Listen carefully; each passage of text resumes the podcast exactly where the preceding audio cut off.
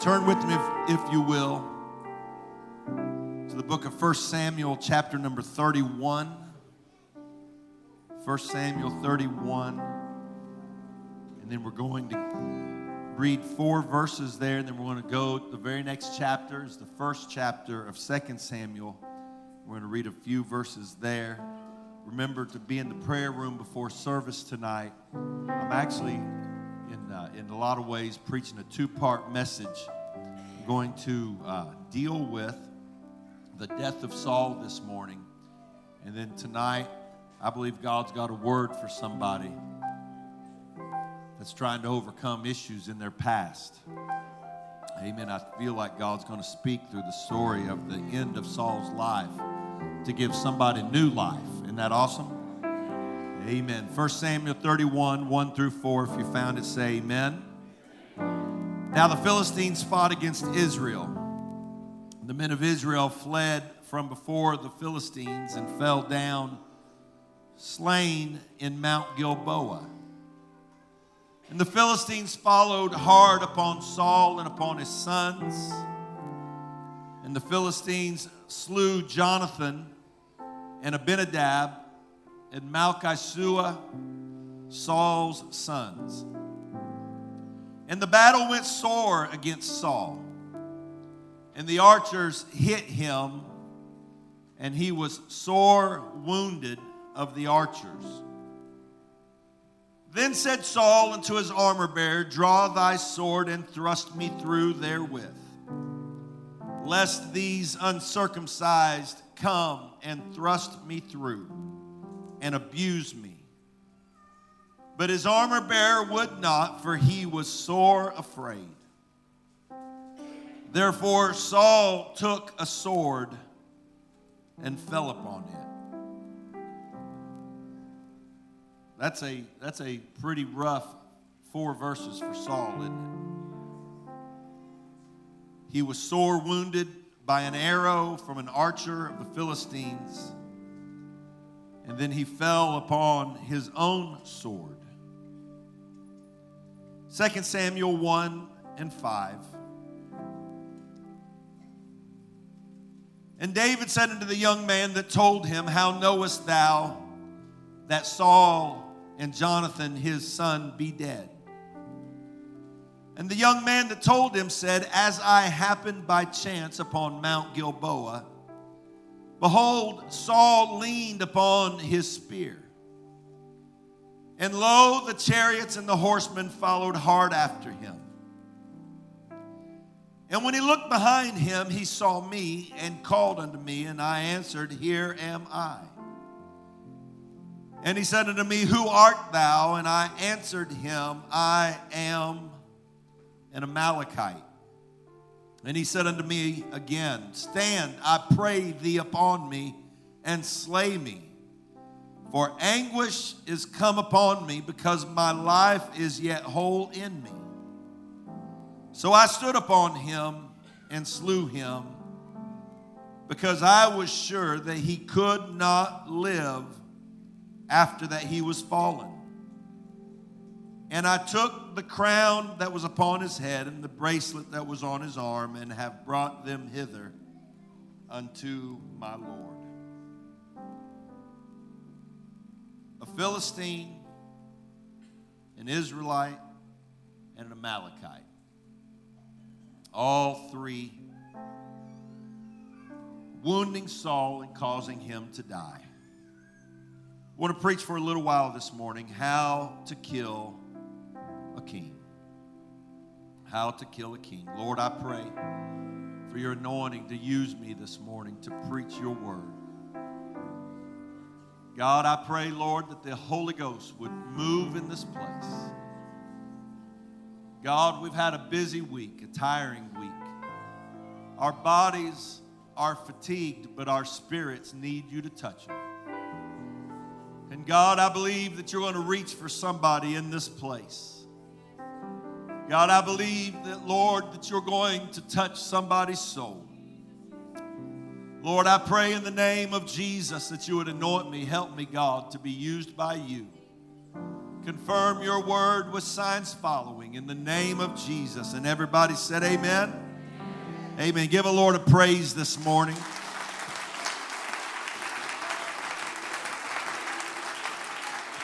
Oh, Lord, I praise your name. God, I worship you. Hallelujah. Hallelujah. Amen. You can be seated. God bless you. This particular time in history is one of the most tragic of all. His children are being overcome by the Philistine army. The chariots of the Philistines are rumbling through the sacred land of Israel. One by one, soldiers are falling by the sword, by the spear, and by arrow. Moment by moment, one soldier after another perishes.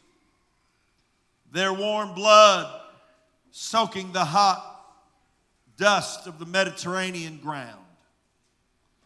It's a sad day in the history of God's people. Rebellion against God had gotten them to this point. Their champion, their king, Saul, had been in open rebellion against God, against God's word, and now, if you will, the chickens have come home to roost. The sad ending of a once promising life is quickly to be written. A man who was head and shoulders above all the men of Israel is soon to die.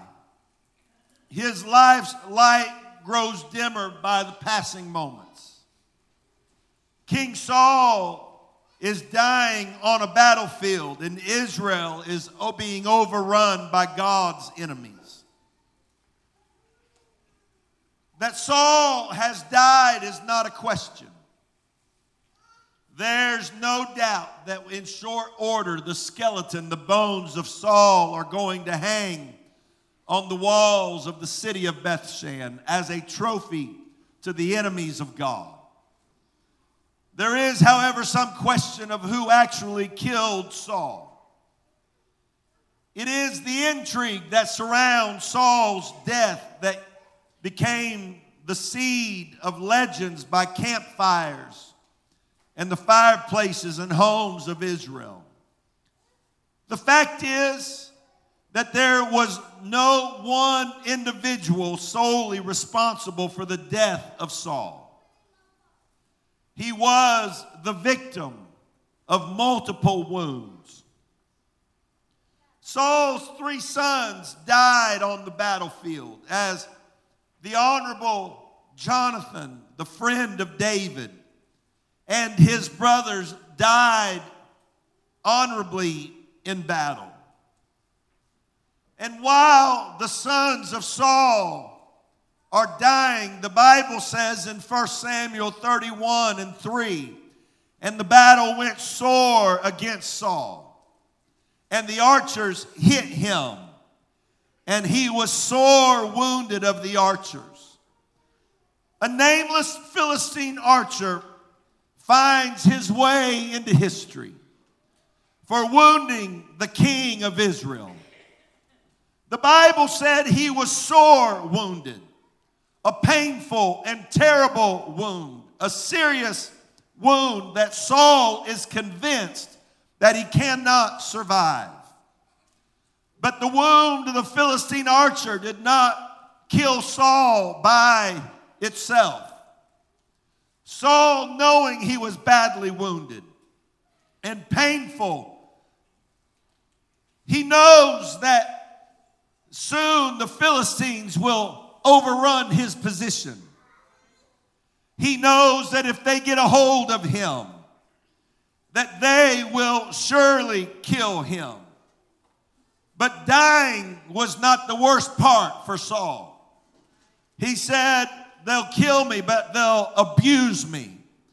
They won't just kill me outright, they're going to try to make me suffer before they kill me. And so he looks to his servant and says, Finish me off before the enemy has a chance to torture me and abuse me. But the servant says, I, I can't do that. The Bible said he was so afraid. He had too much fear of God to kill his king.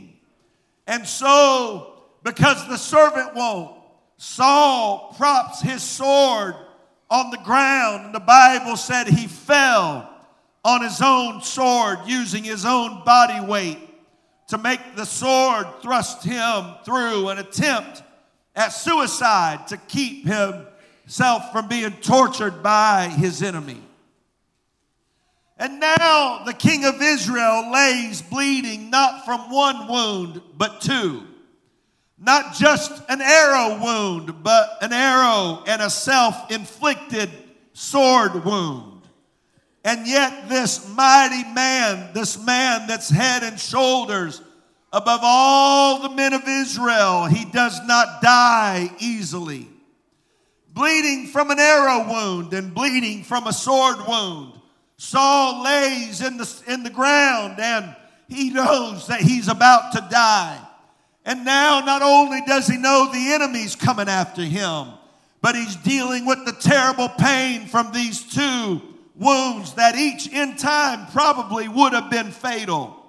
But he didn't want it. He didn't want to lay in the ground and die painfully and slowly. And he didn't want to take the chance that maybe he might still be alive when the Philistines find him and begin to abuse him.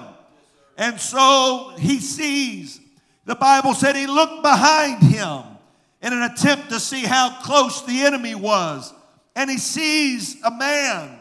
And this man, in telling his story to David, the Bible said he just happened by Gilboa. I don't know how you could just happen by a battle that's raging.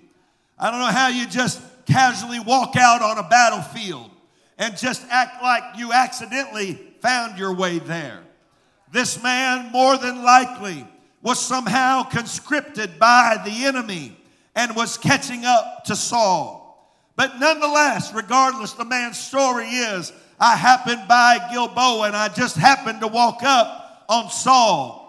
And when I saw that he was wounded, he called to me and he asked me if he would to stand upon his body and to slay him. And so the Amalekite did as Saul requested. And Saul finally dies there on that day. The question of who killed Saul can be answered really in three ways a Philistine arrow. A Philistine killed Saul. Saul killed Saul. And an Amalekite killed Saul. But no one of them did it by themselves, but rather the three, each of them playing a role in the death of King Saul. Amen. I'd like to look at these three assassins, if you will, and see how maybe this story can apply to our lives, for that's my task as a pastor to take an ancient story and make it relative to those of us that are here right now. These first enemies, the Philistines, were the lifelong sworn enemies of Israel. They hated God's people. The Philistine archer had positioned himself like a sniper to kill Saul his entire life and training were all designed to come to battle against the people of God. From the time he was a little baby, he had been raised to hate God's people and to hate the God of Israel. As a child, he had been taught to war and to battle. And as he went through adolescence and his teen years and finally was able to join the army, his entire life had been spent learning how to kill a child of God. And now here he is on an ancient battlefield with his, with his arrow drawn and the fletching ready to soar through the air. The, t- the string is taut and the bow is bent. And when Saul is in his sights, he lets that fateful arrow go. And as that arrow pierces through the air, it finds its mark in the body of Saul. Amen. And this entire life's training came to bear to wound the king of Israel.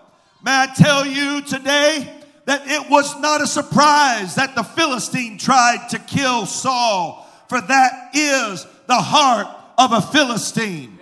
Philistines hate God's people. And may I tell you today that every single one of us has an enemy in this place today. An enemy that has spent years and centuries and all of time waiting to kill every child of God. There's an enemy of every one of you and all of us in this place. This enemy hates us more than he hates anything else. This enemy hates the church of Jesus Christ. This enemy has no conscience. He doesn't care how many families he tears apart.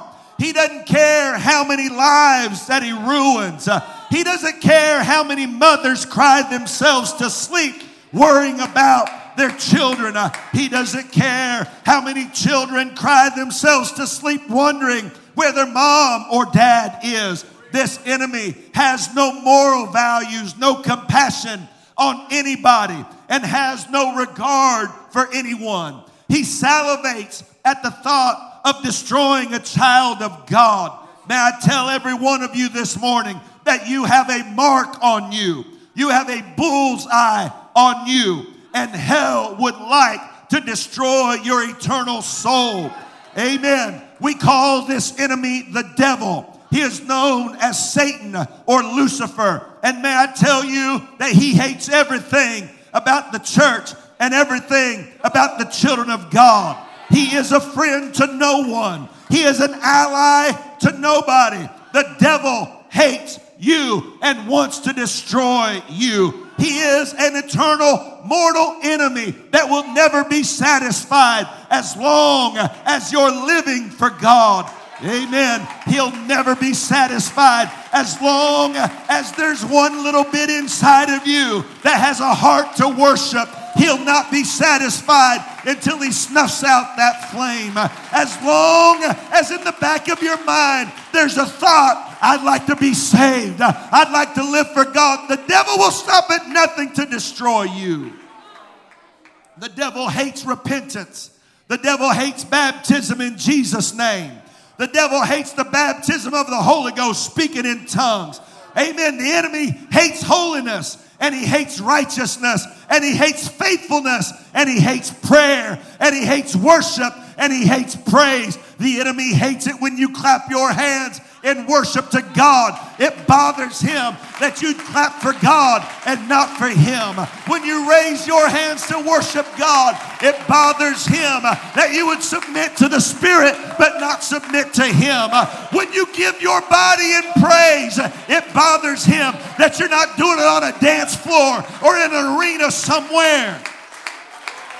Amen. The enemy hates it when you obey the church standard, uh, when you live for God. He hates it when you operate in unity and you forgive somebody of their trespass. He hates your family, your marriage, your children. Uh, he hates young people. He hates children. Uh, he hates elders and he hates middle aged people. He hates it when you come to church and he hates it when you wave your hands and he hates it when you clap your hands and he hates it when you stand to your feet and yell amen. He hates it when you leap for joy and you worship God and you praise God.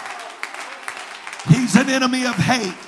He hates your soul. He hates your salvation. He hates your relationship with God. He hates you. But I've got news for the devil. I hate the devil too. Amen. And if he hates it when I worship, then I'm going to worship anyway. If he hates it when I shout, I'm going to shout anyway. If he hates it when I come to church, I'm coming every time I can. I'm tired of be- people being intimidated by the devil. Amen. I'm going to throw that out there again. I said, I'm tired of people being intimidated by the devil. You are not some sick, anemic, frail church. You are a blood bought, spirit filled, Jesus name, fire baptized, Holy Ghost filled church. And you've got authority over the devils in your life.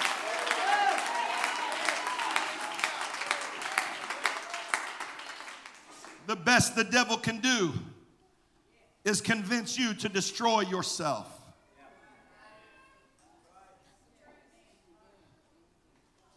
Devil and his demons send arrows against the people of God.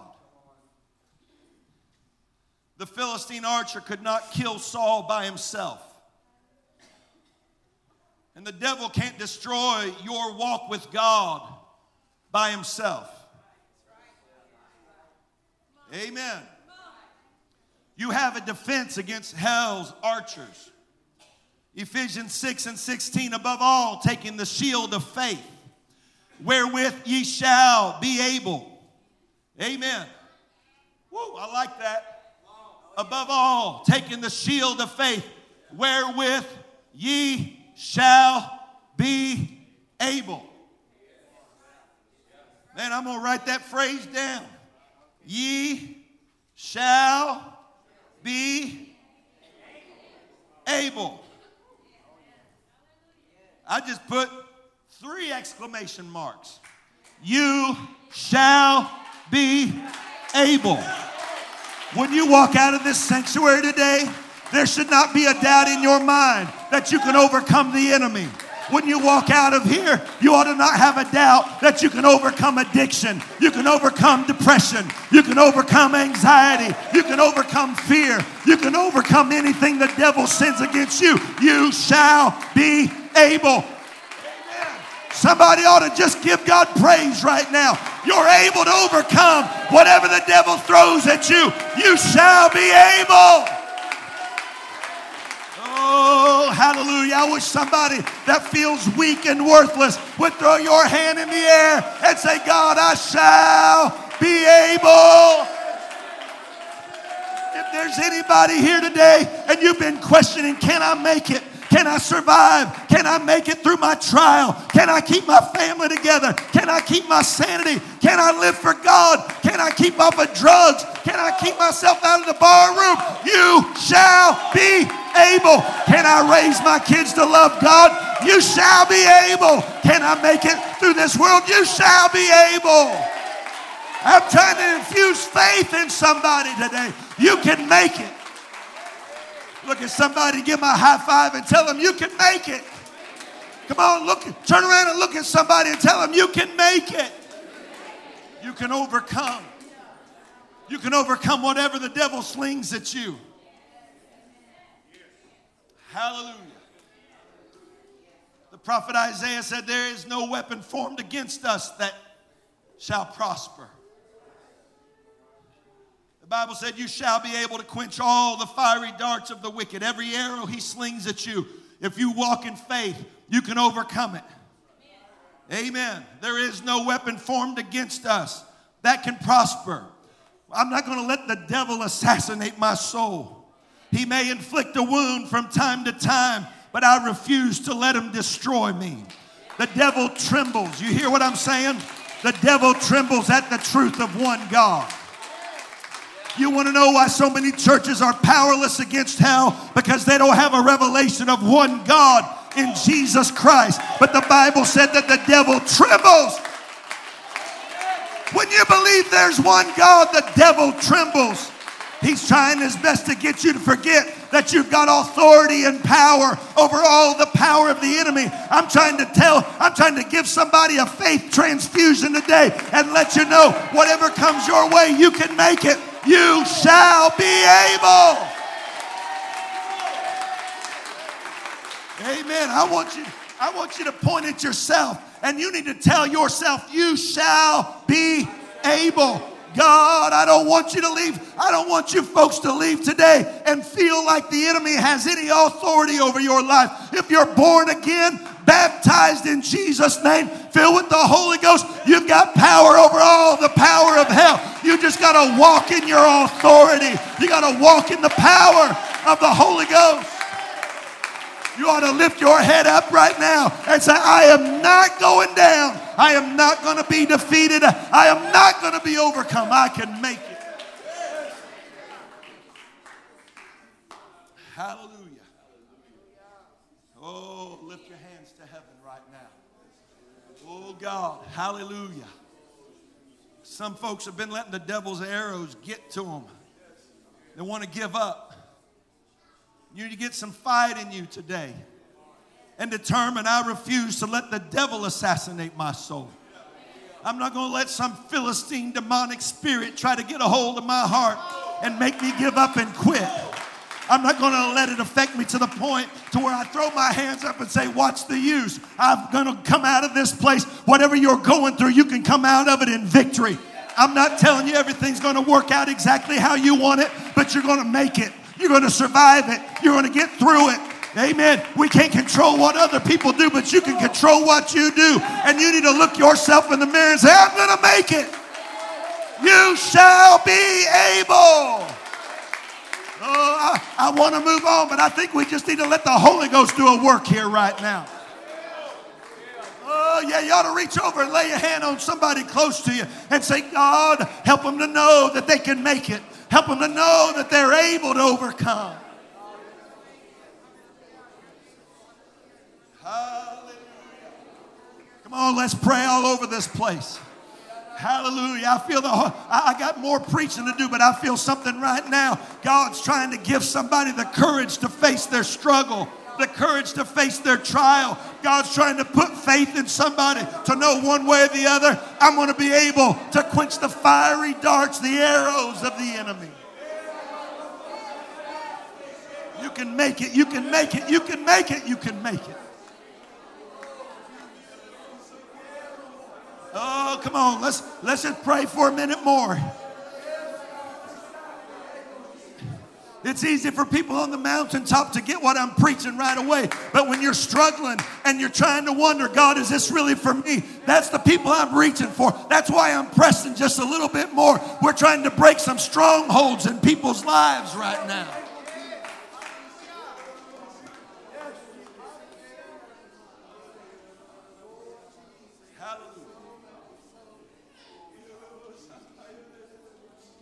I refuse to let a Philistine archer destroy me.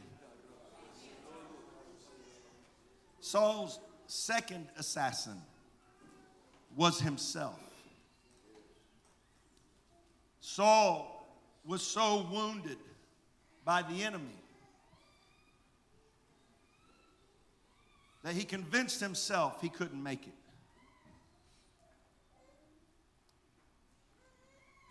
Man, I feel like I'm preaching to somebody right now. They were so wounded by the archer. He was so wounded by the archer that he had convinced himself there's no way I can survive. There's no way I can get through this. It hurts too bad. It's too painful. It's too bloody. There's no way I can survive this. And so Saul convinced himself that he had no hope. And once he convinced himself that he had no hope, he begins the process of self destruction. If I can't survive it anyway, then what's it matter what I do to myself? So Saul took a sword and fell upon it, trying to destroy himself. In his mind, he's trying to end the pain sooner. But all he does is multiply the suffering. It's a true statement that most of our terrible wounds are self inflicted. I hate the devil. But the devil's not my worst enemy. My worst enemy is the man that stares back at me when I look in the mirror. Self is my biggest enemy. Every mistake I ever made, the devil didn't make me do it. I made a decision to do it. Every sin I've ever committed in my life, the devil didn't force my hand or push me. I yielded my will and allowed myself to do it. Self is the biggest enemy. Amen. I, I'm, I'm, I'm preaching to you, but I'm using me. And I figured me using me would make you say amen more. My worst enemy is myself. I don't battle with the devil as much as I battle with my flesh. Praise God. Amen. It was more fun when we were blaming Philistines, wasn't it? But when I'm the Philistine, I got a problem. I, I don't mind eh, saying amen when we're blaming the devil, but I got a problem when I have to say amen when it's me that I know is in the crosshair. One of Saul's worst assassins was himself. At some point, I got to get my flesh under subjection to the Spirit, and I got to make myself live for God, even when I'm not on an emotional high when it's not camp meeting after camp meeting and conference all summer long. When there's nobody around but me, myself, and I, and I got to make a decision. I'm going to live for you, God. I'm going to serve you. Let me tell you, there are some things that you're just going to have to settle in your life and get over it. Amen. You can't keep having to convince yourself to get off drugs. You have to settle the issue and say, I'm done with it and I'm walking away. And every time you get tempted, you got to look at yourself and say, No, I'm not going to do that. Every time you're tempted to get lazy on coming to church and stay at home, you need to get that flesh up off the sofa and get yourself in the car and get yourself to church. I'm preaching to you that should have been here today and you're sitting at home. You should be here right now. You got to discipline yourself. You got to make yourself be faithful. You got to make yourself look. Look, I'm, t- I'm going to tell you right. I'm going to tell you right now. I'm sore. We had camp all week. I'm not used to shouting every night of the week. And then getting up yesterday and working and, and, and raising timbers and junk like that. I'm not, I'm, I'm hurting. I'm, my body's tired. But I made a decision this morning that I'm not going to yield myself to fatigue. I'm not going to yield myself to soreness. God deserves my worship regardless of what I feel like. At some point, you got to settle some issues and move beyond it. If the devil knows he can talk you out of worship, he'll give you a reason every time you come to church. You just got to settle some stuff. Praise God. Amen. You just got to settle some things. As long as you make provision for the flesh, you're going to struggle. Praise God. Hallelujah. Amen, folks. That's why you need a pastor because an evangelist won't get into some of this stuff. That's why you need a pastor that will come back and they'll say, Look, your problem's not the devil. You are the devil. That's the devil to you. You got to overcome the things in your life that give you an excuse not to do what you know God wants you to do. Stare at me all you want, but I know I'm preaching right now. 99% of some of your problem is you're spiritually lazy. I'm not preaching to everybody right now, but I'm preaching to the ones that you know you should be further along than you are, but you keep assassinating yourself. Every time you get ready to get saved and go on, you fall on your own sword again. You do it on Wednesday.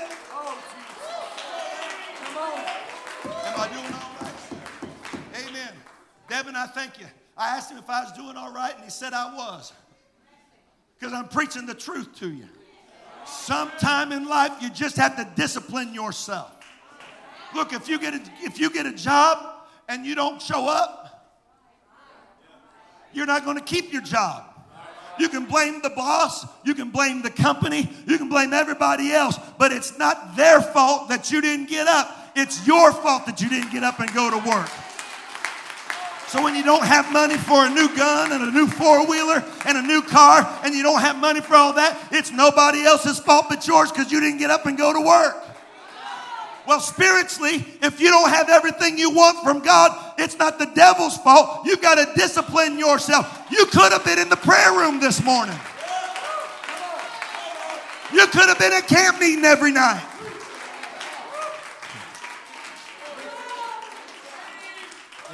on, y'all know I'm cuddly. I might be preaching a little mean right now, but I'm a big old cuddly teddy bear. You know that. I'm going to tell you when this afternoon rolls around, it gets to be about six o'clock, and you start thinking, man, I ought to be in prayer. I ought to be at the prayer room. I ought to be at the prayer room getting myself ready for what God wants to do. But it's the eighth inning, and I sure would like to be able to see that last couple innings. Go ahead. Or I sure got to get up early in the morning and go to work. Amen. If you're not going to get up and come to church for prayer at 6, then go to bed at 6 o'clock. Don't be a hypocrite and blame it on work in the morning. Am I okay? Anybody over here think I'm preaching the truth right now? How about y'all? Come on, I'm not trying to be a smart aleck. What I'm trying to say is at some point you got to quit being your own devil. You got to quit fighting yourself. You do too much of the devil's work for him. If the devil's going to get you, at least make him try. Oh, God. Huh. You have to settle some things. At some point, you're going to have to settle holiness issues and be done with it.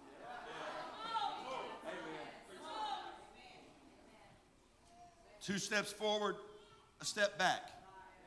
Two steps forward, three steps back.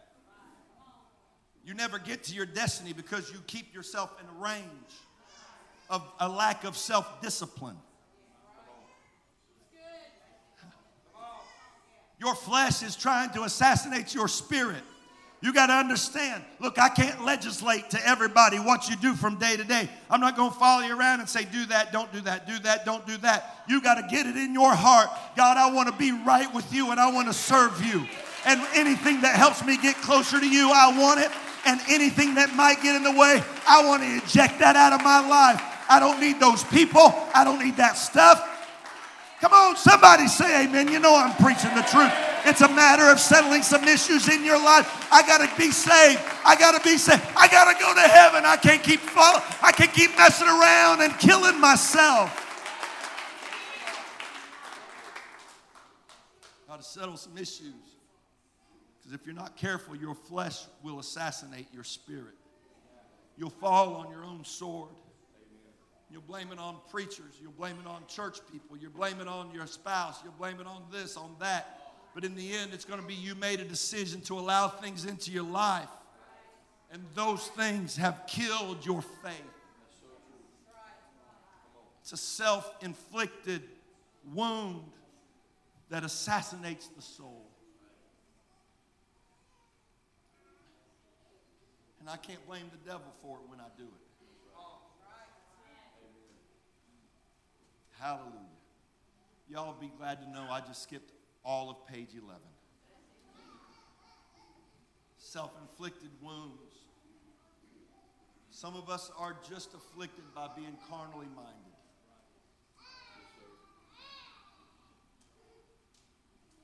There's a difference between being worldly and being carnal. Being worldly means that you have things from the world that you picked up and you're doing. Being carnal is just the lack of being spiritually minded, being flesh driven. It's not so much that I'm doing things that the Bible says I shouldn't do, but I'm more concerned with things of this life than I am things of the Spirit.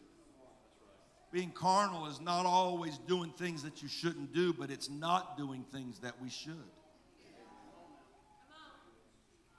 It's being, it's, it's being carnal is not is being not motivated, not active in the spirit. More interested in things that aren't spiritual. And so being carnally minded, the Bible said, is death. But to be spiritually minded is life and peace. If being spiritually minded is life and peace, man, I want peace. I don't want chaos in my life all the time. I don't want chaos in my family all the time. I don't want my life being turned upside down every time I turn around. I want peace. Well, if I want peace, then I got to be spiritually minded. Because to be carnally minded is death, but to be spiritually minded is life and peace. Amen. I want to, I go to a verse that I, I, I texted him. I texted him right, uh, right before I got up to preach to get them to, to look up Isaiah 58, 1 and 2. And, and I just want to touch on this and I want to, I want to move on from it. Isaiah 58, 1 and 2 Cry aloud, spare not, lift up thy voice like a trumpet, show my people their transgression and the house of Jacob their sins. Wow, sounds like God's mad, doesn't it? That word cry aloud, it actually means to cry from the throat. It's not just like lip service, it's like, I don't know how to define that, but you know what I mean by it, right? He said, You gotta, he said, he told the prophet, he said, you, you, you cry loud, you spare not. You don't worry about who you offend, you just preach. You lift up your voice like a trumpet and you show people their transgression, the house of Jacob their sins. Now look at verse 2. Yet they seek me daily and delight to know my ways. That's, that's weird, isn't it? That he's telling the prophet, you got to tell them their sin and transgression, and yet every day they seek me. They delight to know my ways. Notice this phrase as a nation that did righteousness and forsook not the ordinance of their God. He said they are acting like everything is okay. They're acting like there's no problem. They're just they come to church and they act like everything is perfect. They seek me, they delight to know my ways as a nation that did righteousness and forsook not the ordinance of their God. They ask of me the ordinance of justice. They ask me to do right. They take delight in approaching God. He said, Here's the problem with this particular group of people is they're so concerned with looking like everything's okay. As a nation that did righteousness, they're so concerned with trying to look like everything's all right that when they come in my presence, they don't let me help them become what I want them to be. They live like everything's okay, but everything's not okay. Can I tell some people today that if you need God to touch you today, I wouldn't care what anybody in this building thought about me. I wouldn't try to act like I had it all together. I wouldn't try to act like my life's perfect. I wouldn't try to act like I'm on the mountaintop. If I'm fighting the devil, then I don't care what anybody, I'm not going to act like everything's okay. That was his problem with Israel. They're acting like a righteous nation. They're acting like everything's okay. But here they are. They need me, but they're so concerned with what people think that they're not even willing to come and let me work on them like I need to. I'm going to tell you, if you need God today, I wouldn't care what anybody thought. I'd run to an altar I'd say, God, I need you. I know I'm trying to act like everything's okay, but it's not okay. I need you to help me, God. Don't assassinate your own soul. I got to hurry. The third assassin of Saul was an Amalekite who happened upon Gilboa. The problem with the Amalekite was he wasn't supposed to be there. In 1 Samuel 15, a full 16 and a half chapters earlier, the Lord said to Saul, Go smite Amalek, utterly destroy all that they have, spare them not, slay both man and woman, infant, suckling, ox, sheep, camel, ass, everything. Don't leave any of the Amalekite alive at all. You see, Amalek the progenitor of the Amalekites, Amalek was a grandson of Esau. Esau was consumed by bitterness and hatred for Jacob, Israel. He hated Jacob because of the matter of the birthright and the blessing. He was so consumed with hatred for Israel that he passed it on to his children and grandchildren and it goes, it plays out in the Old Testament for a full 1,600 years. The legacy of bitterness and hatred that went from generation to generation to generation. And God told Saul, we got to cut, we got to stop the cycle of hatred and bitterness. We've got to end this cycle of bitterness. Finally, we've got to end it. And Saul refuses to. And because Saul let the Amalekites live, he was killed by an Amalekite. May I give you a fair warning today that what you let remain in your life that God wants you to get rid of will eventually destroy you. What you harbor in your heart long term will eventually drag you down if you don't get it taken care of. Saul, you should have done, you should have done what God said. You should have obeyed what God, you should have got rid of the Amalekites. And if you would have, there wouldn't have been one to come by and kill you. But because you didn't take care of something that you let linger, now that what you let linger destroyed you, Saul. As your eyes are closed all over this place this morning.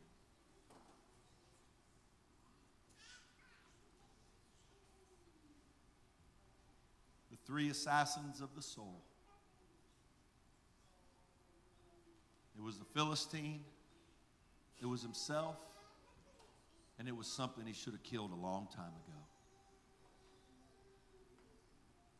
You have a devil that's fighting you. But you've got authority over him.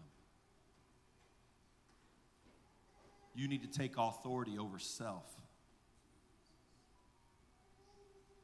And at some point, you've got to get rid of things that you've let live in your life. Pastor, I'm just not ready to give that up. Well, someday it'll kill you.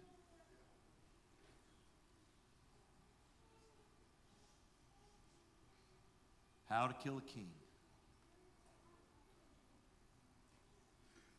That's what the enemy's trying to do is destroy people. Oh God, I feel the presence of the Lord here. Can we spend a moment in our seats praying right now? I'm going to have you stand in a moment, but can we pray right now? Come on, if you're dealing with something, don't, don't act like everything's okay. We're not going to ask you for a confession. We're not going to make you we're going to make you sign a confession. I heard one time about a preacher put signs in the churchyard what people had done. We're not going to do that. That's silly.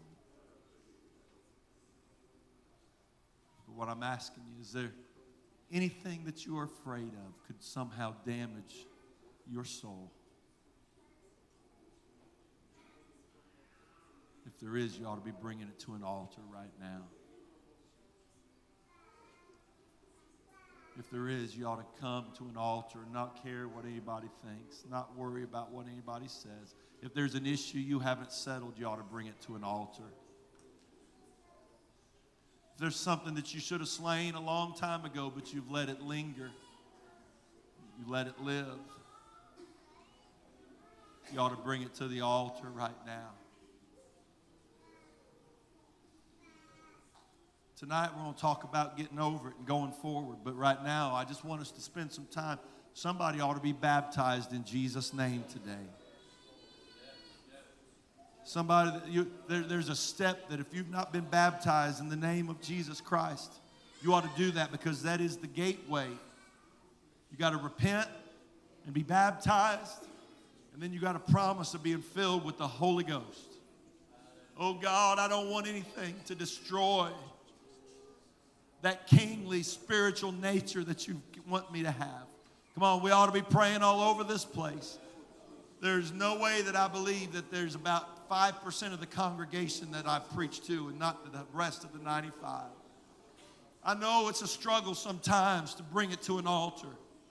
But you got to bring yourself to the altar. Don't let the Saul inside of you destroy the man that God's called you to be. Don't let the Saul inside of you keep you from reaching your destiny and becoming what God wants you to be. Don't let things that you should have destroyed a long time ago keep you from becoming the man, the woman, the young person that God wants you to be. Oh God, I don't want the devil to destroy me, and I don't want to destroy myself, and I don't want to be destroyed by something that I should bring to the altar today. Just know for surety that if you let an Amalekite live, it's going to follow you. Saul looked and saw what was coming behind him, and he saw an Amalekite. What you let live will follow you until eventually it gets the chance to destroy you. It'll follow you through your marriage. It'll follow you through your work life. It'll follow you as you age. It'll follow you. If you don't handle it as a teenager, you'll deal with it in your 20s. If you don't deal with it in your 20s, you'll still be fighting it in your 30s. If you don't fight it in your 30s, you'll still be dealing with it in your 40s and 50s. It'll follow you. That Amalekite followed Saul on the battlefield until it got the chance to kill him. Oh, I don't want to be followed by something that I should have killed at the altar on this Sunday morning. Come on, it's time to pray.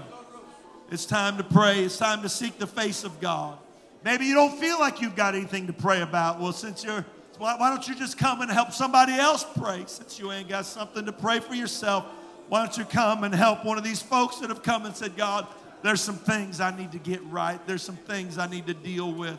Why don't you put your hand on the back or the shoulder of a brother or sister and let them know, I'm with you. You're not by yourself.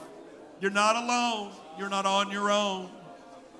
Come on, be spiritually aware. Be led by the Spirit. Let the Holy Ghost work here. Let your, heart, let your heart and mind be led by the Holy Ghost to strengthen somebody. Be aware. Be aware somebody came to the altar. That's them saying, God, I need you today. I need your help. Don't make them stand there by themselves. Thank you, Lord Jesus. Oh, God, every preacher ought to have their hand on somebody praying for them. God, I need you, Lord Jesus. It might be just as simple as saying, I'm here with you, I'm praying for you. I'm with you. I'm on your side. I'm here to help. I'm here to pray with you. You're not alone.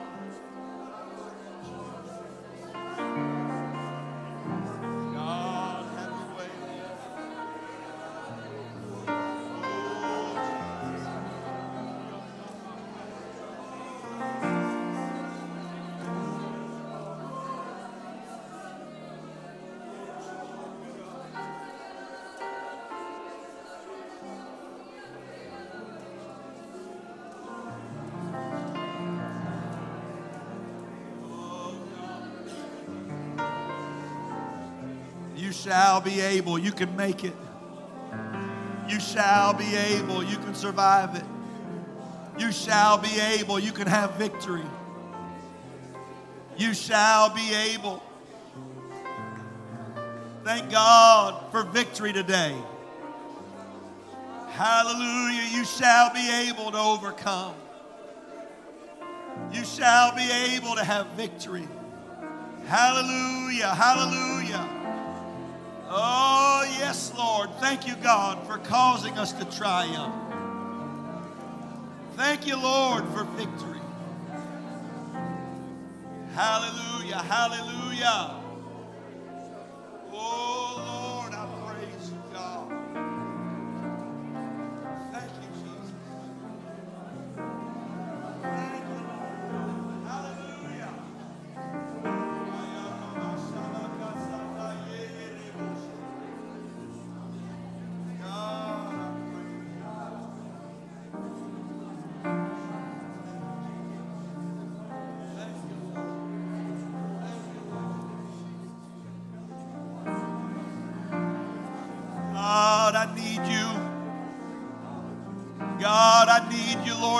Jesus. I need you for my family. I need you for my life. I need you for my soul.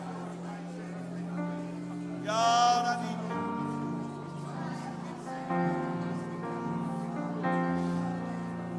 Oh, yes, Lord, I need you.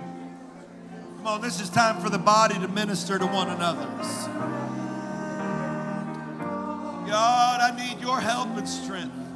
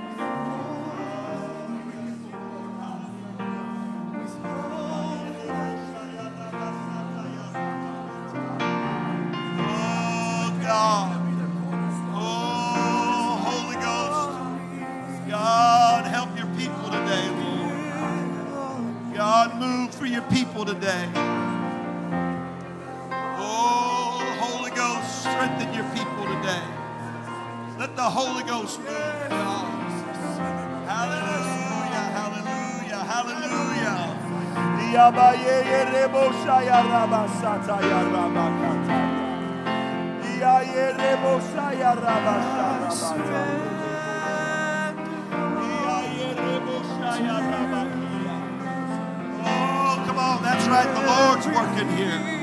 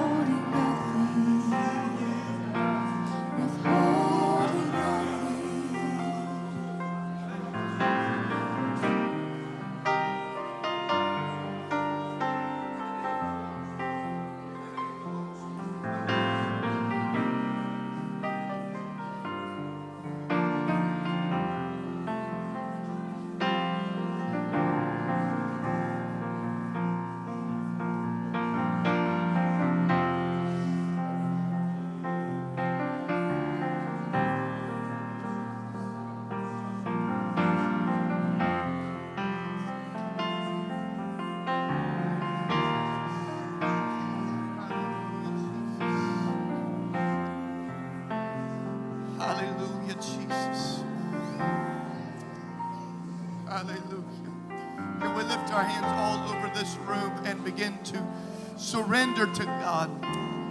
Many times we lift our hands in worship, but right now let's lift our hands in surrender to God and begin to give Him everything. Add to those hands lifted a word of faith, a word of action, and say, Lord, I give everything to you right now. I surrender to you right now, God. For the Bible says that if we submit unto God and resist the devil, he shall flee from us. And Lord, I surrender to you and I submit unto you. And I resist the enemy. I come against him today in the name of the Lord. For I have I've submitted unto God, therefore I have authority over the enemy. And I command the enemy to flee in the name of Jesus. And Lord, the fact that I've submitted unto you means I've put my flesh under subjection. I died to myself. I crucified my flesh. I am crucified with Christ. Nevertheless, I live. Yet not I, but Christ liveth in me. And the life I now live in the flesh, I live through the faith of the Son of God who loved me and gave himself for me. God, I give you everything. I allow you to live in me. I surrender my life. I submit everything to you, Jesus. I even put my past on the altar. I cut it off. I cut off every sin. I cut off everything that, that I've allowed to live in my life. I command it to be out of my life. I will not go back. I surrender, Jesus. Yes.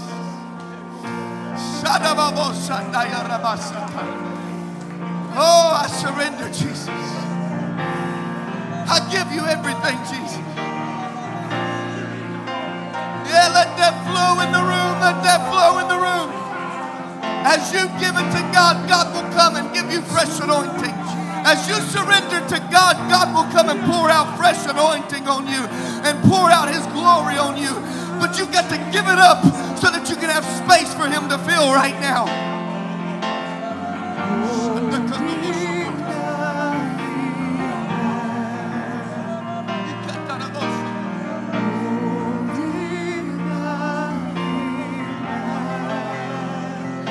Come on, surrender everything. Everything. Everything. Maybe you're worried about letting it go. Let it go. God will take care of it. God will take care of you. You've got to trust Him. You've got to put your life in His hands right now.